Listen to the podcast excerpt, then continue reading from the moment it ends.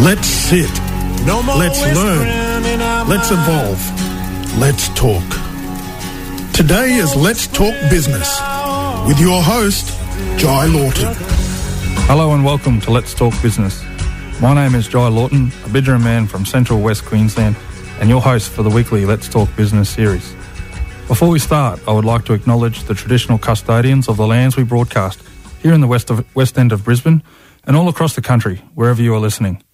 I'd like to acknowledge the unceded sovereignty of all First Nations people across the many nations in this continent and acknowledge all elders, past and present.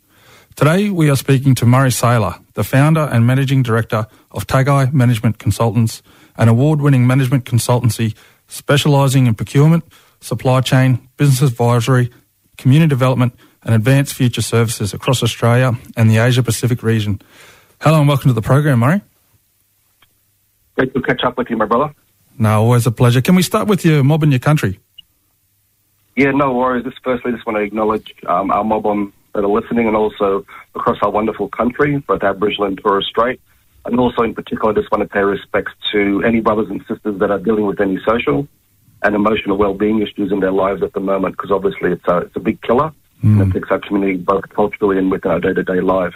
Um, my name's Murray Saylor. I'm a Somerset tribal member from Erub, that's Darnley Island, in the eastern part of the Torres Strait. Also, I'm tribally connected to Nair, um, which is uh, Murray Island, to the Zagareb tribe. Uh, my family, the Saylor family, um, have connections not only in the Torres Strait, but also um, down, down here in the mainland amongst all Aboriginal um, families and tribes. Um, as some of our families obviously connected to brothers and sisters on, on our various communities throughout Australia and here in Queensland, and also due to, you know, before 1967, uncles and aunties were, were sent off country for various silly things um, and brought down, and that also connected through our, our in them days, the mission, that mission life as well. Mm, yeah. And you mentioned the Erub and um, what a deadly uh, football team, eh? Uh, just recently in the taking out the Queensland Murri Carnival and then um, just going down in that interstate challenge. But uh, what a deadly side. Yeah, you know, really, really talented and um, really great initiative by um, Kibibala, their little brother, um, Elio and, and, and his family, and also everyone that's involved um, in regards to creating that, and also but making sure that it's all connected back to country, which all, obviously all our Murri and Koori um, teams are trying to do, but also trying to use sport as an avenue for them to to um, aspire and also create a new life for themselves and their family, which is deadly. Yeah, and Tagai sponsored sponsored them, Mobbit too, eh? Yeah, yeah, we've been a sponsor, share humbly, you know, but giving back to our community, it's the biggest impact our businesses can be doing. I know we'll have a further conversation about that type of stuff, but it's about active, actively committing and investing in our young people and our communities back on our homelands is really, really important for me. Yeah, absolutely. And a big supporter of the stuff we do here too, Murray. So really, really appreciate that. And we'll, we'll get into, so Tagai itself, um, it's, it's such a significant name. Um, can you tell us the, the, the meaning behind it? Yeah, sure, my brother. Um, basically, it's based on a, um, a story, a very significant myth and legend story from up in the, the Torres Strait, which also to this day um, helps guide us in regards to how we interact and create relationship, continuing relationship with land, sea, country, the air, the universe. And basically, what the story is is based around Tagai was a fisherman. Um, he went out with the crew. His crew was about 12, 12 warriors that went out in a Aboriginal community, just going hunting, obviously, for, for our people to catch, you know, fish and, and various other bits and pieces. Um, really, really hot day. Um, he's gone separately. He's left his warriors in the canoe to fish and all that type of stuff. And um, the only water, so they started drinking all the water, and some of his water was left. So they decided to drink the leader's water. As you know, it's probably a, probably a really bad thing. He returned. He was, he was pretty angry, but in, in, in a nutshell, my brother, he killed all the whole 12, um, 12 of his crew. So they were Zugabals, which are basically beings who took on, took on a human form, and he placed them into the stars. The constellation is actually called Tagai, and it's actually made up of um, Orion. It's all around the, you know, Orion, the Southern Cross, all those things I won't go into and bore our listeners with another detail. But what it does do today is provide us with a reminder that our people, our families, our tribes, and continuing sustainability and continuing existence relies on us working together, working collaboratively, but also astronomy plays a big part in both Aboriginal and Torres Strait Islander culture And our people up north, up in the Torres Strait, obviously the seas is how we navigate. It's how we procreate. It's how we harvest. It's when we go and hunt on country.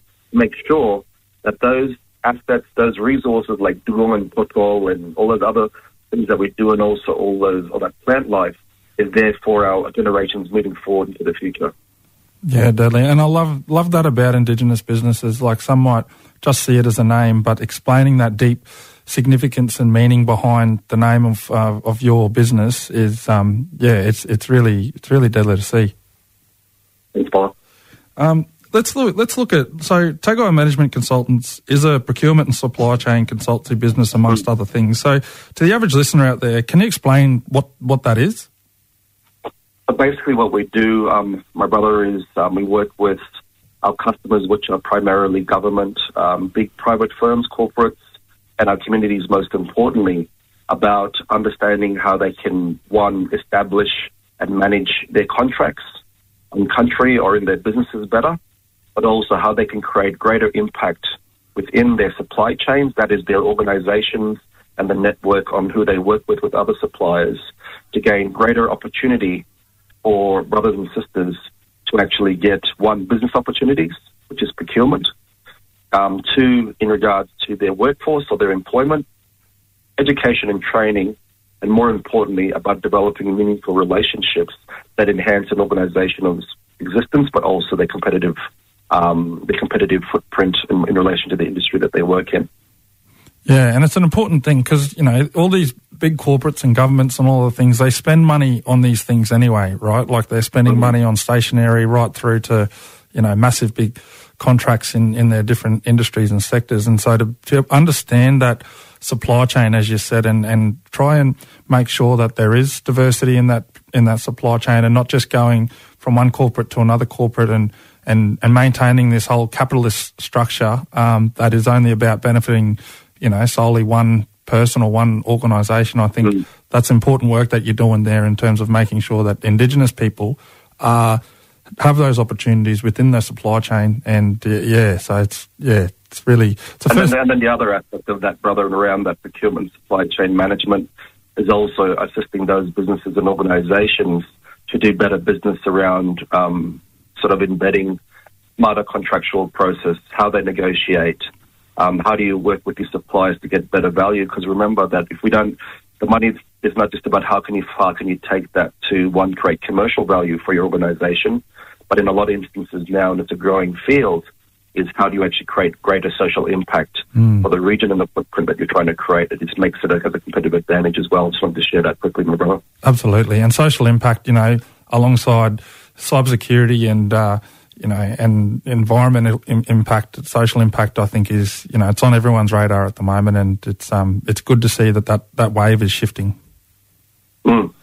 And um, and so you just mentioned there, so you work across a, a, range of different sectors from and in industries, from you know the big guys at defence through to infrastructure, aviation, renewable energy, you know, I'm up in the resource sector, technology, talking about exporting and importing um, as well as back with you know the, our mob and our community. So how do you find mm. that? You know, walking into uh, a big defence meeting with the big guys as a black fella and as a black business. How do, how do you how do you find that?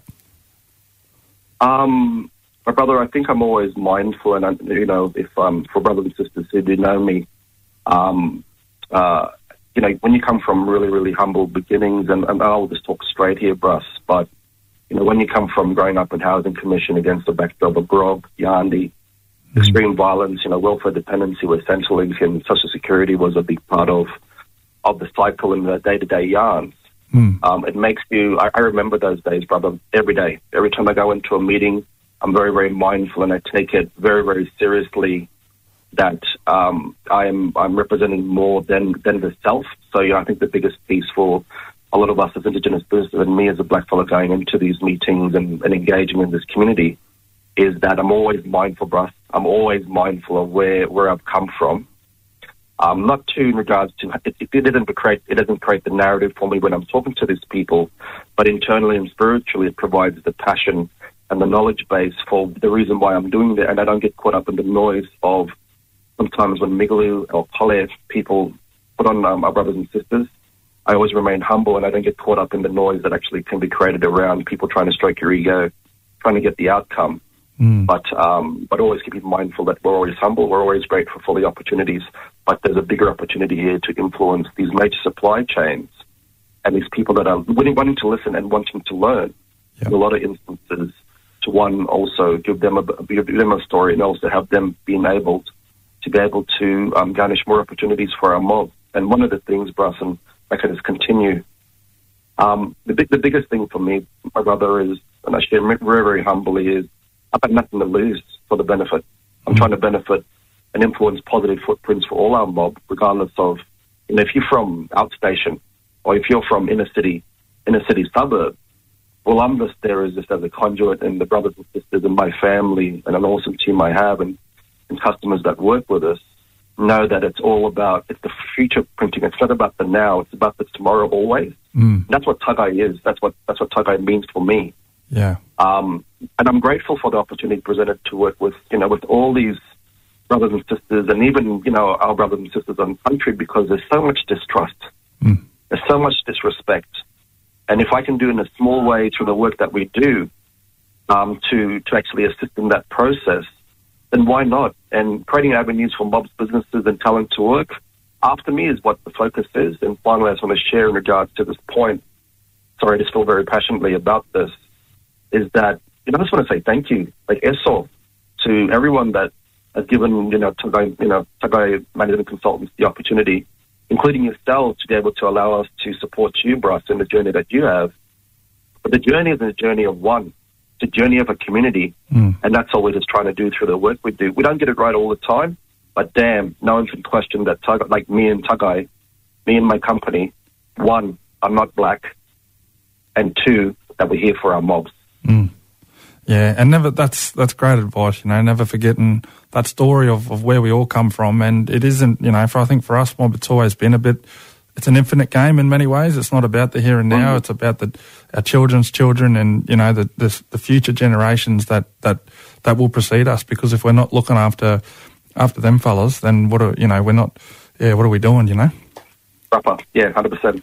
Yeah, and you mentioned at the outset there, you know, you're a Torres, Torres Strait Islander man with strong links to the Torres Strait and, and, and surroundings. Um, and like many mob, you live off country, including myself, and there's there is a massive population of Torres Strait Islander mob in southeast Queensland. How do you maintain Yeah. that connection to your homelands? Brother, in regards so I think it's through inaction and participation and, and connectedness, right? The first Mm. thing I want to share is that the journey of an individual, whether you're a brother or sister in your families, is a journey of your own, right? And how you how you make sense of that is is no one no one can tell you how to remain connected. No one can tell you who your mob are except for yourself, right? You own that. Mm. And I just want to celebrate that with each of our brothers, and it's also into, including myself. And how I pay respects and, and remain connected with my mob is, as we all do in a lot of instances, is is through social media. Yeah, so you know, through Instagram, primarily Facebook. You know, all the different family groups. It's really deadly to see all the family group Facebook um, pages that have been created yeah, um, remaining connected, seeing all them photos, supporting, commenting. You know, uh, we, you know, you and me both um, are really big embracers of social media and influencing in that space. mm. I think through that, also um, obviously um, attending. In a lot of instances, it's, it's for the, the story business stuff, right? We, we we catch up with family, family gatherings, and you don't want that to happen. And I've shared a number of times, and I'm sure you're the same with other brothers and sisters that are listening. Is that why are we catching up when there's the good times, or we're just catching up for parties? You know, Yeah. for parties and celebrations, except for the funerals and the tombstone openings and and stuff that's happening. You know, in regards to someone that's lost Mm.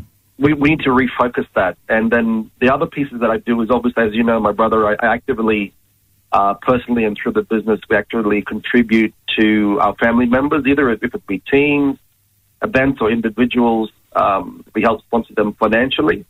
And um, what I do, um, what I what I normally do, and it's normally just because there isn't the support services there. I normally periodically just pick up the phone and I, I just ring around to some of some brothers Mm. just to see how the hell they're doing because we don't have the support services for our men or our boys out there. yeah, And so I'll, I'll ring up for a yard, and, and it's also it's, it's a it's a strengthening piece for me, culturally and remaining connected and who I am culturally because that's where it starts and ends for me.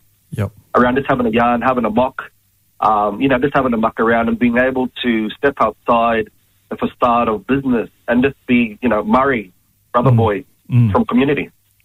and and having a laugh too. I mean, I've, I've spoken to a fair few people on this program, and that blackfellow humour is something that always comes down. You know, we we because we you know we the there is some you know pro- quite damning stats out there about us. We we know that you know we, our history hasn't been um, has been far from. Uh, you know, advantageous for us. So having that, that you know, Auntie Jackie Huggins calls it, you know, liberation is, is our humour. Uh, our our humour is our liberation. You know, it's our, and we've got a distinct type of, of humour, don't we? You know, we just have a have a laugh, and it gets us through those tough times in business or organisations or just life generally. Yeah, hundred percent. And look, um, if we didn't, if we went, I think there's two things there, Bruce. I just want to take away, and that is, is one is if it's not music, either country or any other genre, or having a laugh, or food. Yeah, Um, them yeah. three things I find are connected. No matter if you're Aboriginal, Torres Strait, or if I'm doing stuff in international um, and, and other countries, it seems to be them three to always connect to all of us, regardless of what language or what culture we're from. I believe. That's it, eh? You, uh, all all three at one. You know, Charley Pride, chicken curry, and a good laugh with some good mob. proper, proper. oh, that's too good. And if you've just tuned in, you're listening to Let's Talk Business, where we're talking all things Indigenous business with our guest here today, Murray Saylor, the founder and managing director of Tagai Management Consultants. Um, Murray, I want to talk specifically around the regulating bodies in place, including entities like Supply Nation, and there's others out there too, but they've been widely criticised across the years, and you've seen the oper- operations across various different sort of capacities. How do you respond to their role in the sector and, and that criticism that comes with around it? I, th- I think the first thing is to, I think, to, to recognise and acknowledge is that before, you know, 2015 and maybe in probably 2000, there wasn't many sort of regulatory bodies that were out there to help our mobs businesses, right? Even from a startup through to their growth or their viability aspects. Mm. And I think just having that hands up support, I think, I think we, we sometimes we get caught up in what it, what those organisations aren't doing for us to what they've actually done for us. So I just wanted to sort of acknowledge that. And whether it be a lot of criticisms, and I, I've been along with the bandwagon, and I've been, uh, you know, been part of the narration around um, making sure that they, they improve and continuously improve, and also um, trying to work outside of it. But to actually just have an organization that are there for us to do the hand up element, I think it's deadly, Bruce. I, I think it's awesome. The challenge is, is that when you're creating bodies based on a Western methodology, that is white men way, Mm. and then you're trying to embed the requirements that we require as black businesses, indigenous businesses around social and like social impact and social inclusion and the social elements that impact our businesses and entrepreneurs, along with the business requirements that are also very, very unique because we're also dealing with a lot of still a lot of racism, a lot of unconscious bias, which is basically the same thing and various other challenges, which are still there within a westernized construct that isn't being co-designed, there are going to be challenges Mm. um, from recruitment to because who's set them up and who's funded them is going to dictate how that contract runs, even though the regulatory bodies may have aspirations and want to operate another way. If they're being funded or their money's coming from some way, they've got to be able to deal with two masters. One is the people that are funding them and giving them the money. Mm. Also, two, their other masters literally are indigenous businesses because we're also making them look good when we're impacting into these corporates in regards to their journey. One of the things I want to share, Bruce, in regards to the one message I want to share with all our with all your all the listeners that are that are hearing in and, and take the time to to honor us and, and, and listen to this conversation, is that whether you're a, a business owner, you're a professional, or even if that you're a student, all these support bodies, all these initiatives and programs can only be used and maximized by you if you understand what you want from it. Mm. If you have a particular person, you have to be able to go, I'm going to this, I'm not going there for the opportunity. This is what I want to do in relation to growing my business. And then actively engage with those representatives and advisors that are in that organization to have them understand your business to be able to assist you, support you, and, and in your business. But if you're expecting it to be a handout, not a hand up, then some of the things, the challenges that we say that are criticism, we also have to own that to some type of level. Mm. We have to own it because if you're in business and you're you're thinking you're in business just because you're a black fellow and there's an opportunity to make some bungu for yourself, then you're kidding yourself. Because that's not the nature of business. That's not how it operates. And so, and finally, sorry, Bryce, I'm, I'm going on about this, but the last thing I want to share with share with our brothers and sisters and just part of this conversation here is that if we're building businesses to rely on regulatory bodies to keep our businesses afloat, then we're actually reflecting a social welfare loop and of dependency that have existed for generations within our mob. Mm, mm. We're still expecting the hand up. We're still expecting someone to give us a hand through the door. We're all, where is the self the self determination where we're taking ownership around our own commercial and social outcomes and grabbing it in two hands and going, Thank you. This is what I need. This is what I want to get out to it. Can you help me get there? If you can't, can you refer me to another organization that can make that happen? And how do I get better in my business? I'm around more than three to five years. Mm. And finally, Bruce, I just want to share from spirit and from my own knowledge is that for us to be stronger, to have to be sh- stronger, there is no perceived shortcuts here. What we should be aiming for is not to be just Indigenous businesses, but to be deadly Indigenous businesses that are actually truly contributing to the economy, but also sharing a light to our, our future generations that we don't need the hand up and that we can actually stand on our own two feet and do commercial, do the commercial dance in various marketplaces here domestically and internationally, individually, independently. That's what we should be aspiring to for our communities.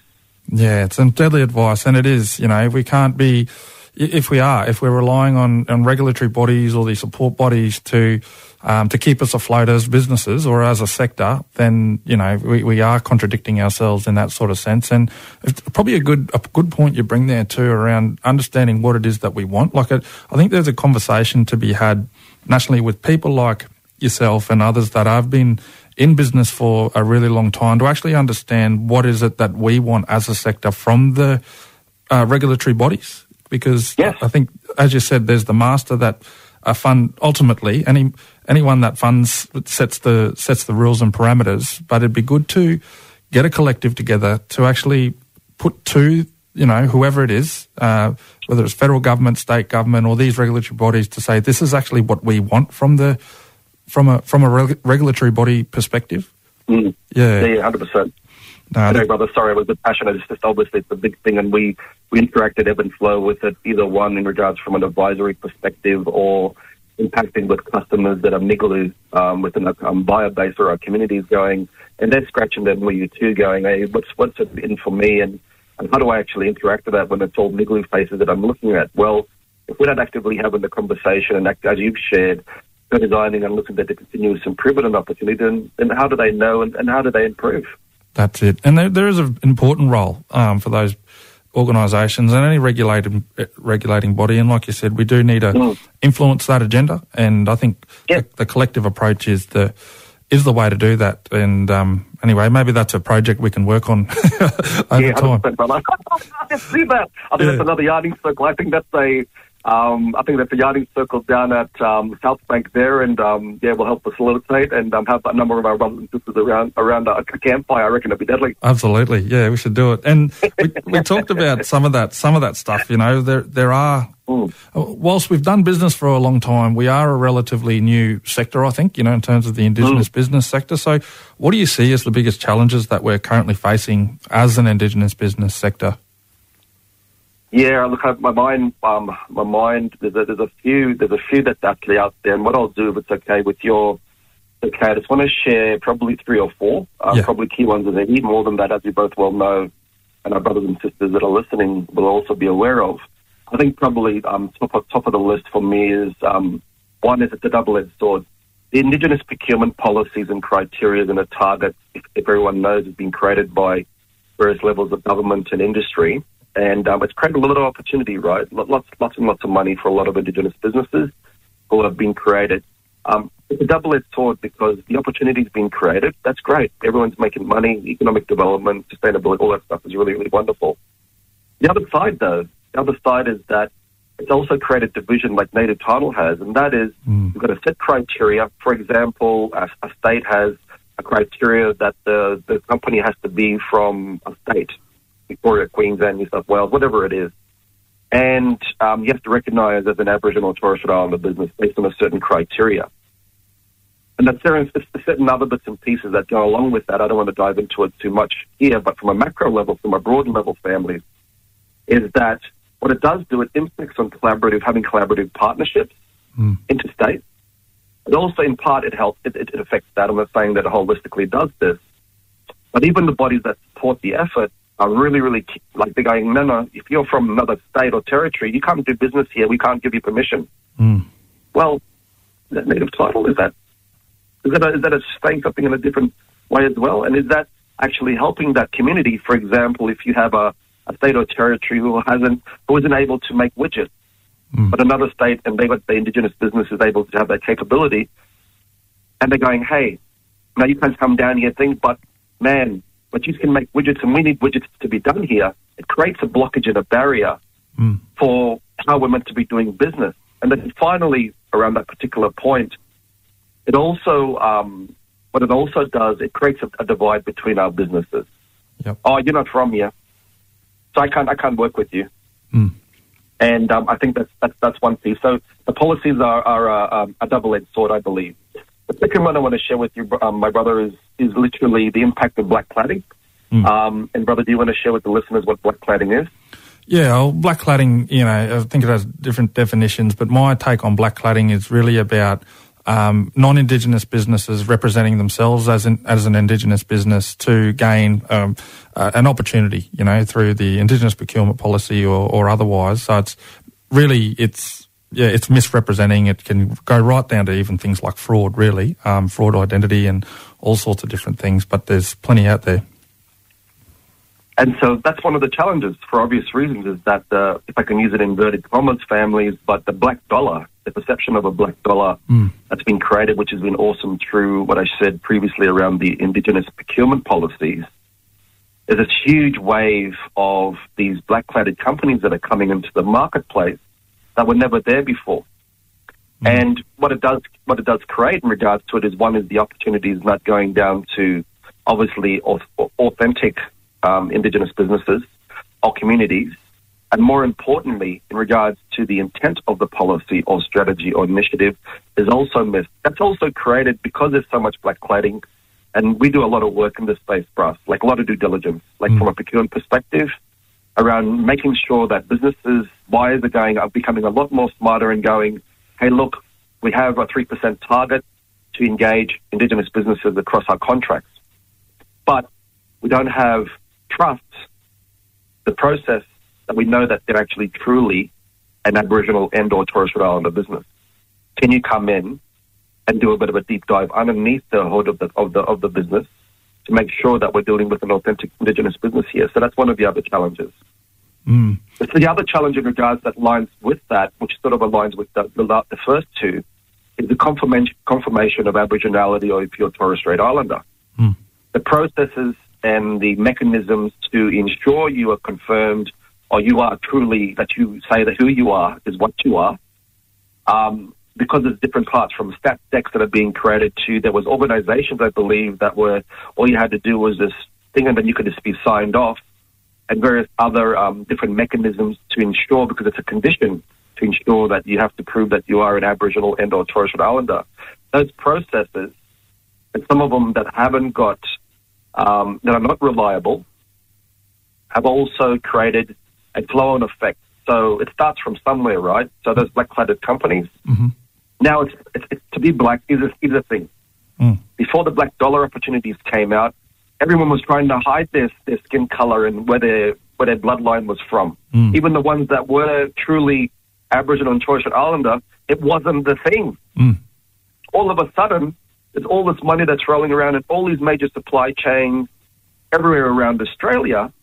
And now it's like everyone's scrambling to see if there's some connection. If um, a, a, station owner been sleep with one of his maids and produce a um, you know pickaninny there and and they got some type of connection there. It's everywhere, even ancestry. I've seen an increase in ancestry, bruh. Well, the last census well, says everything. Hey, the the yeah. increase in population, yeah. um, and it's a massive. You know, it, it's something because if we don't talk about this identity issue, which is is a difficult one to talk about and it's a difficult one to yeah. tackle, but if we don't talk about the identity issue, then how do we talk about the identity of an Indigenous business? Because the two are intertwined. Proper. Yeah.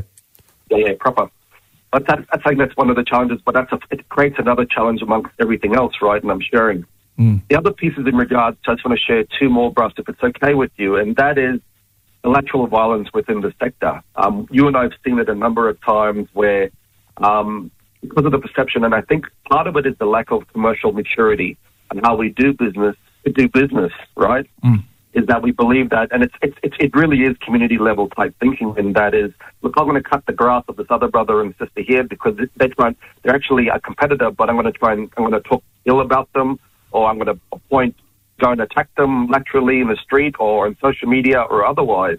What that does is, by virtue of doing that, what does that say to the buyer who Mm. wants to buy our services or product? They haven't got their stuff together. They're just having a yarn. They're, they're all they're all doing humbugging, all that stuff amongst themselves. Why would I want to do business with that sector when it comes with so much risk? Mm. Mm. Yeah. I No. just want to share that. And, and once again, around it stops collaboration. It creates a heap of distrust through businesses. And the carry on, Bruce, you know, a number of times you and me have caught up, and I've caught up with a number of brothers and sisters who'd be listening in. And I had the same element going, why would you do that? Why would you use social media? Why don't you just do it our way? Pick up the phone and ask the question. Yeah, have a yarn. Mm. Have a yarn. Mm. But we all caught up in the social media and, this, and all various other aspects. And all it does is it confirms to those people that keep knocking and trying to keep our people down commercially or socially from a bigger opportunity for us to be truly part of the national economy, but more importantly, to come together and try and create, um, bridge the gap between um, Indigenous and non-Indigenous brothers and sisters and community. Yeah, you know, I'm all about accountability and transparency and all things, and I think it's just the approach. Eh? There's a way to do it, and the cancel culture of um, social media is is certainly not not not it's not our way. I think. Yeah. Yeah. Mm. And then the, fin- the final one, Bruce, and I'm sorry to go on, this is, this is a really, really key area. There's, there's a lot of challenges, and a lot of these are literally, when you just flip them on their head, they're, they're literally, they're really, really great opportunities. And that is the lack of philanthropic activity. That is family, us investing in um, the culture and stuff that, that is being held in academia, in these museums and galleries, for us to actually support and ensure that our people, our old people that have been taken offshore in a place in the Brisbane um, British Museum or in other places around the world, um, that we're actually investing in our own to bring them back home and back to country. Mm.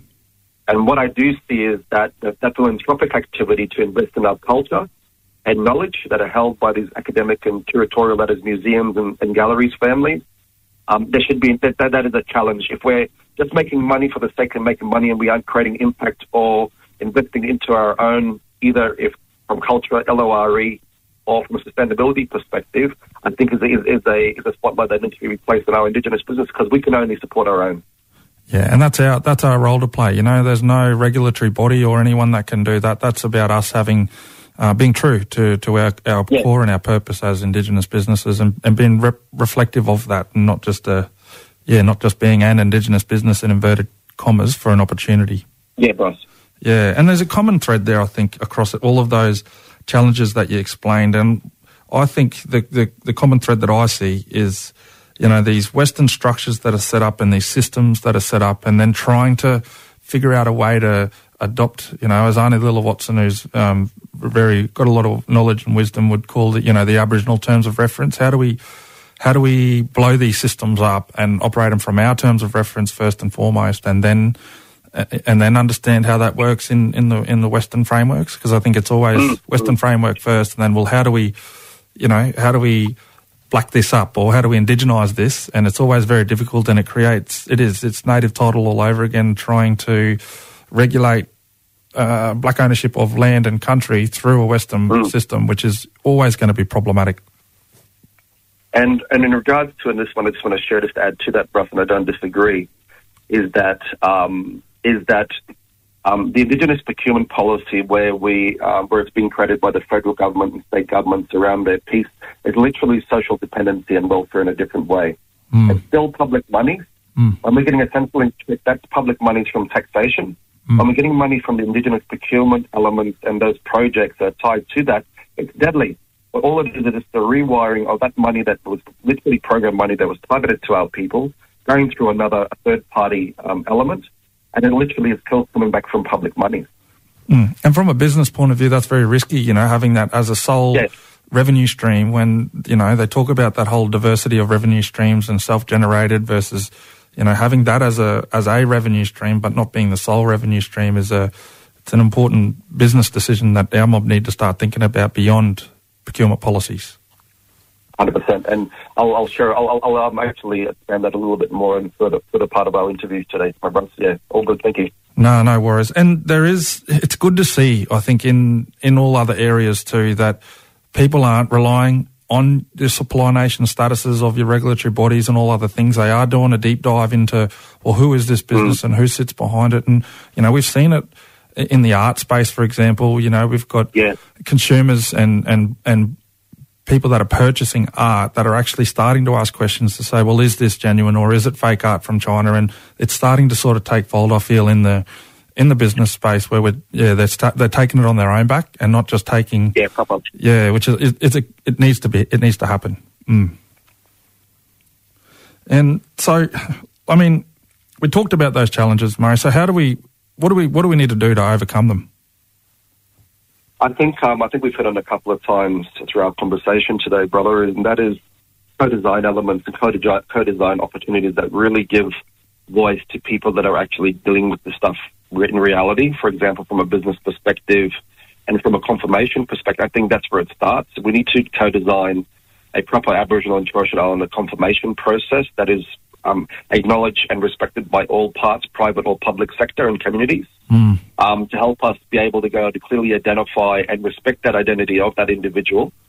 Um, I think is a, is a big is a big part of, of us moving forward because that is such a that's becoming a really growing beast. I've seen some some terrible conversations and arguments in the middle of supply nation trade shows and in other parts um, that have really, really created not one this division within in the business sector, but in some parts when people are just going back home just as an individual and they're just trying to reconnect and they're a stolen generation brother or sister, but they haven't been able to connect properly and it's affected their um, their their own identity. Mm. And so it's more than business; it's around our own social social elements as well, bro. Yeah, the, second, it, the second one yeah, sorry, Bryce. Yeah. No, it's a complex beast too, isn't it? It's not a simple. It's not yeah. a simple fix. Yeah, 100%. Mm. And um, I've seen it in different ways um, within the international sphere. Um, I think that's another another conversation. But on Turtle Island in North America, amongst the tribal groups, they actually have cards for going on reservation, and it actually provides a. They actually they've been doing the the genetic element around how much um, how much um, uh, percentage of their blood is actual, and it will actually affect the level of service they ha- they receive. Yeah, right. That's the that's some blood quantum stuff, eh? Like the uh. For us, but mm. but because of the the opportunity and what's happening, and not just the opportunity, but trying to hold on to your your your, your bloodlines, they felt the need to go that way, and whether it be um, colonizers um, infused or by our by our elders and ancestors in that particular space or otherwise, um, I think it's just another example of what you shared this before, and that is that it, it is such a it is such a, a minefield, but there needs to be some clarity because it's impacting the dollar that potentially can create really true sustainability in all our, all our, all our community. Yeah, and it's an, it's an interesting one because it, you know the current confirmation process. You know, you must identify, you must be recognised in, in your community. Um, what's the third one? Um, anyway, there's three, and yeah, um, and it's interesting because I, I I don't know where that came from, but that from what I see, that's something that was handed down through a government sort of process. So, um, you know, it's it, it does need it needs to be a conversation led by us as mob and yeah, yeah. get to some sort of consensus on this is how we identify uh, and yeah, and how, how does that look moving forward is mm. another important. The, the, the, impact that, that impact of that piece, along with the, the black cladding piece, which obviously are interrelated amongst everything else that we're sharing today, is that if you don't get those foundational elements, what it does is it, it muddies the water around our value proposition as a product in business or as a people. Mm. Because foreign investors and investors in business, including ourselves and each other, are going, hey, okay, Russ, Mm. You you, you you say you're this, but I've been here young. You, you you're not actually part of our mob. Mm. And so it's creating division within division. And once again, like you shared earlier around native title, um, it's just one example, another paradigm, another another um, a conduit, another um, uh, construct that, um, in a lot of instances, has created division, but also keeps us down at the, the first step and not allowed that allowing us to extend um, up into the, the high echelons of our, our own um, our own greatness and also our own power. Yeah. Um, brother, in regards to if someone to share, I, I know, I know, but I want to take up time. I've got two more um, suggestions around some some um, opportunities around what I've shared. Um, one of them is, is around redefining um, the supply diversity and social procurement, the, the contracts that govern the, some of the opportunities that we're, progressing as Indigenous businesses. Um, to ensure, in this instance, that um, non-Indigenous and Indigenous businesses demonstrate investment back into homeland, Mm. um, tribes and families in areas of education, culture and land sustainability, sport, social and emotional well-being target areas. Mm. What I'm trying to share there is that it's great for us to come out here and we're making all this money and stuff, but the biggest piece in regards to it, it has to be uh, literally um, uh, a spotlight around making us responsible to this money that we're seeing that this money is literally about creating sustainability for all our mobs. You know, in regards to we have to give something back. Biggest gap is remote areas or remote communities, our regional areas, but also in our metropolitan areas. Perhaps how many times you walk from your office and you see all them homeless young brothers and sisters or them young people who haven't got home and they've got to head into a bloody glue bottle or they're bloody um, doing some other humbuggery. And we're not investing. If we're investing in our own, it'll also help build the, po- the, the bucket of funds for our not-for-profits and organisations like yourself um, to be able to um, create greater reach, greater impact, and, and greater results for our people. Yeah, and we need to hold ourselves to account to that. We do, think the last thing that we want to do is, um, you know, create this black middle class that you know we Yeah. forget about the the other because that's not what we're about. We're all about you know we're all about community and and social impact, as you said, and and bringing everyone up with us. Yeah. And then finally, Bryce, just want to leave you this one with one more, if you don't mind, and it's back to that philanthropic. It's about once again just taking ownership. We've got to self-determine our own our own pathways, and that is the regulatory, the knowledge keepers, the, the museums, and um, the the academic, the institutions that are holding our knowledge or are focused on those type of areas, like you said about performing arts and everything, need to evolve their philanthropic programs to attract Indigenous business investment. Um, it's one thing to share this, but the other piece is, and it's, it's a real piece, is that a lot of the institutions that are around and everything are doing some really, really great steps.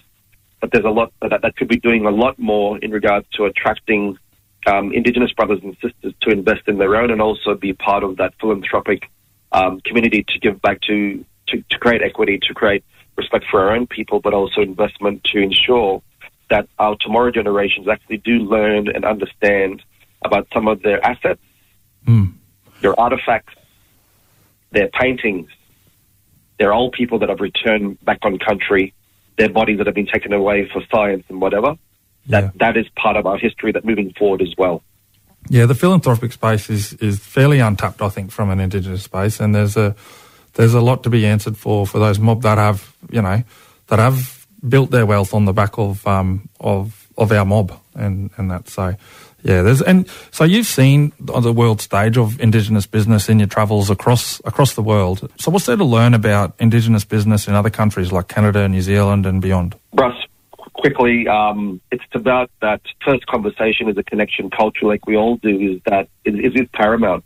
Mm. Who are you mob? Where are you from? Tell us about your people. Mm. So you create that similarity, that, that comfort with each other, because the initial thing is going, who are you? Mm. What are you here for? Mm. Why are you in my country? Mm. So that's number one. Number two is our stories are similar. So our efforts in economic, ecological, social, and cultural sustainability are also similar. So there's lessons to be learned. There's best practice. There's some things that are working in other countries that are not working. For example, um, our Maori brothers and sisters have created Amotai, that that is an equivalent to Supply Nation. But they always say, look, your procurement, your indigenous procurement spend is, is massive. Can we learn from you? So, uh, you know, businesses like, I've gone over there and spoken a couple of times on what supply diversity and social procurement, how could that look from a Maori or a, a Pacifica perspective? Mm. The third piece, brother, in regards to that I've also learned is that trust and respect has been affected by colonizers, right? Their policies. Mm.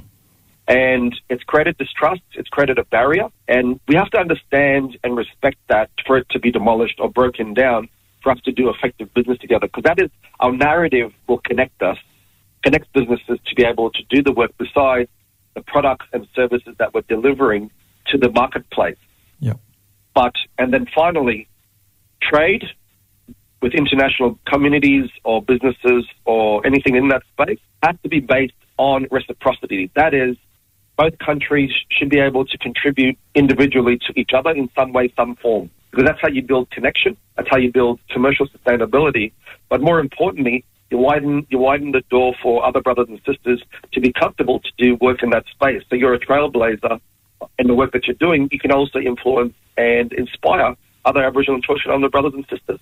Yeah, and, and just like the philanthropic space, I think that's untapped. I think the international trade piece is untapped. And you often talk about, you know, a global village, and it's not a new phenomenon that we've traded, uh, not only within ourselves and our nations within this continent, but also, you know, the documents of uh, the, the things that have been documented through our own stories with the Yolngu mob and the Macassans and, you know, Indonesia and all other things. Mm. Like that, that's an untapped piece, isn't it? Yeah, yeah, 100%. And look, the first thing is that um, if we're doing businesses to add fuel to the fire and what we're sharing, what's sharing the brass is that when we are doing business internationally, and even if we're visiting as tourists over in another country, we have to be mindful that um, we're representing our country. We are. We're representatives of Australia. Mm. Um, when we're doing business, we're representing our tribes and our people. And I, I think sometimes we forget that, considering if we're overseas, ah, I'll just go and, we'll go and bomb up and party up here. Mm.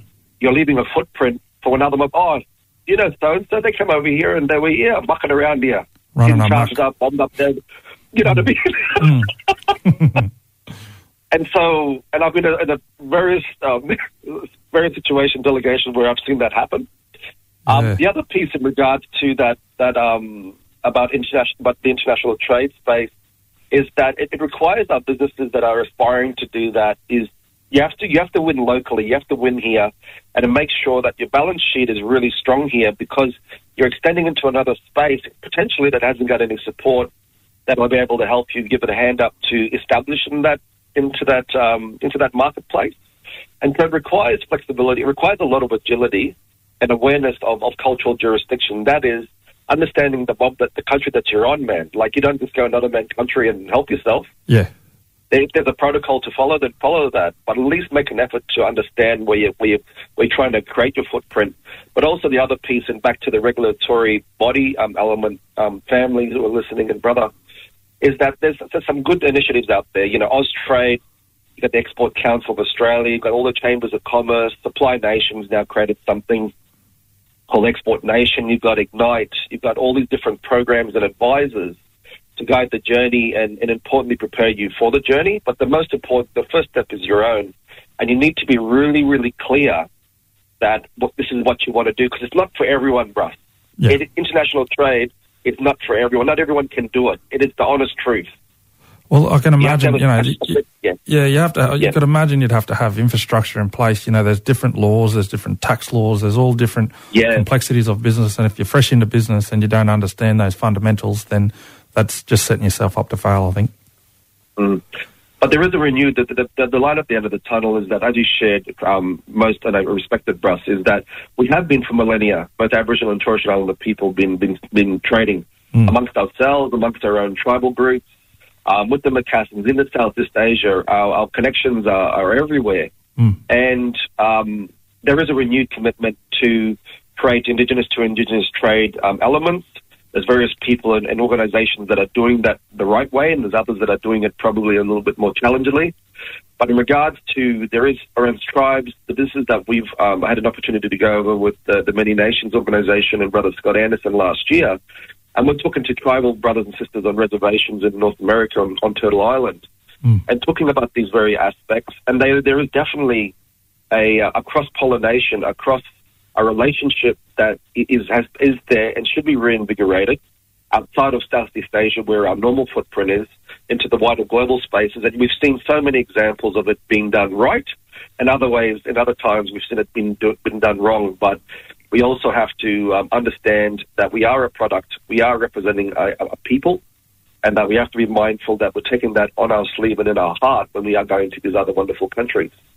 Yeah, and our, our cultural principles of local protocol and engagement, you know, it doesn't um, doesn't limit ourselves to the different nations when we're trading, even in this continent. It's the same principles that apply when we go anywhere. Mm. You, we can't, yeah, Totally.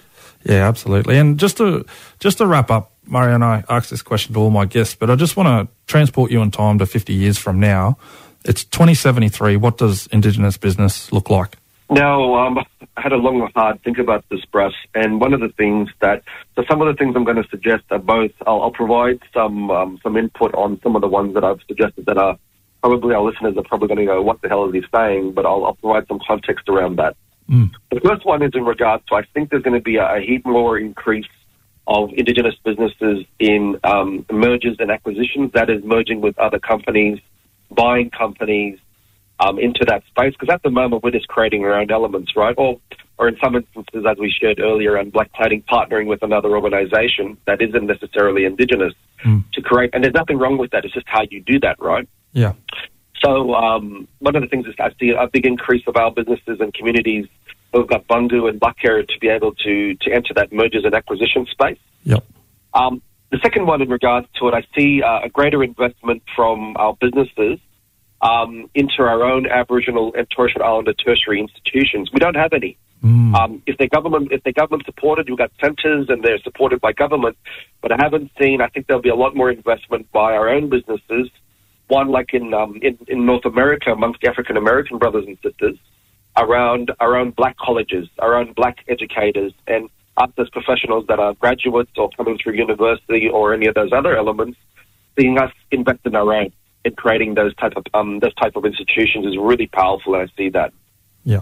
The second, the third one is is going to be more international trade. The ecosystem is going to be inclusive. There's, there's a lot more. There's a lot more of that's going to happen, which is really really exciting from across the whole industry. Which also um, evolves our thinking as Indigenous businesses. We become more mature, which is coming to my the next point around our commercial sector acumen will mature. Like our brothers and sisters from China and up, their their their commercial acumen is deadly. Mm. You can question around not about the cheap manufacturer, but how they think about business. Mm. It's business first, you know. So um, I think that's piece.